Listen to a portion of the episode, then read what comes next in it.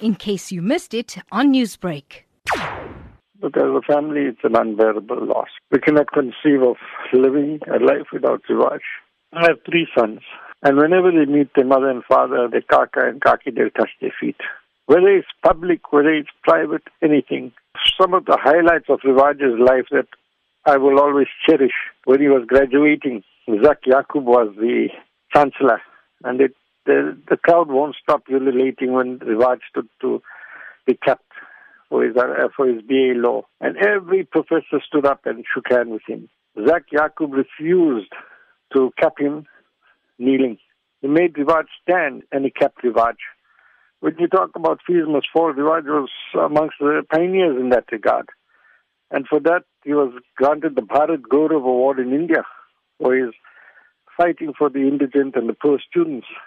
My wife and I just cried. We did. We couldn't believe now, Rivaaj also uh, worked within the community to help in the unbanning of the azan, which is the Muslim call to prayer at Isipingo Beach. Was this really important to him? Rivaaj was a devotee of Lord Hanuman. He was a Pakka Hindu. But he said that Hinduism has taught us to respect all religions. Here's somebody who's going against the tenets of Hinduism. Hinduism embraces love, embraces all religions. How can we stand by and see somebody doing exactly what religions don't tell us to do? They all tell us to love, to be. And he took on that uh, on the basis of the goodness that, you know, he, but he was very courageous, he was very brave. Rivaaj actually got ill with COVID 19 and he succumbed very quickly. As a parent yourself, what advice do you have to other parents, and especially those who are not wearing masks and adhering to the regulations? I think let's take a leaf out of Rivaaj's life. He lived for the community, he lived for the people. But there are times when, you know, you've got to be selfish and protect yourself. And Rivaaj had gone on Facebook and he spoke so eloquently uh, about caring for one another, protecting the, the medical staff, the hospitals. And I don't know how he succumbed to it, where he picked it up, what he was doing. You know, sometimes when they phone him, he just doesn't think and he does and he acts.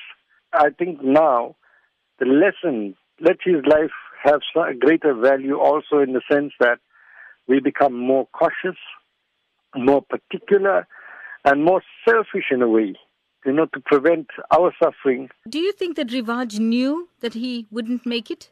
Well, look, I didn't want to believe it, but he told his mother, Mummy, I've come to take your blessings. I won't be coming back. I said, You will come back. I will never believe my son will leave us. I will never believe Rivaaj will not come back.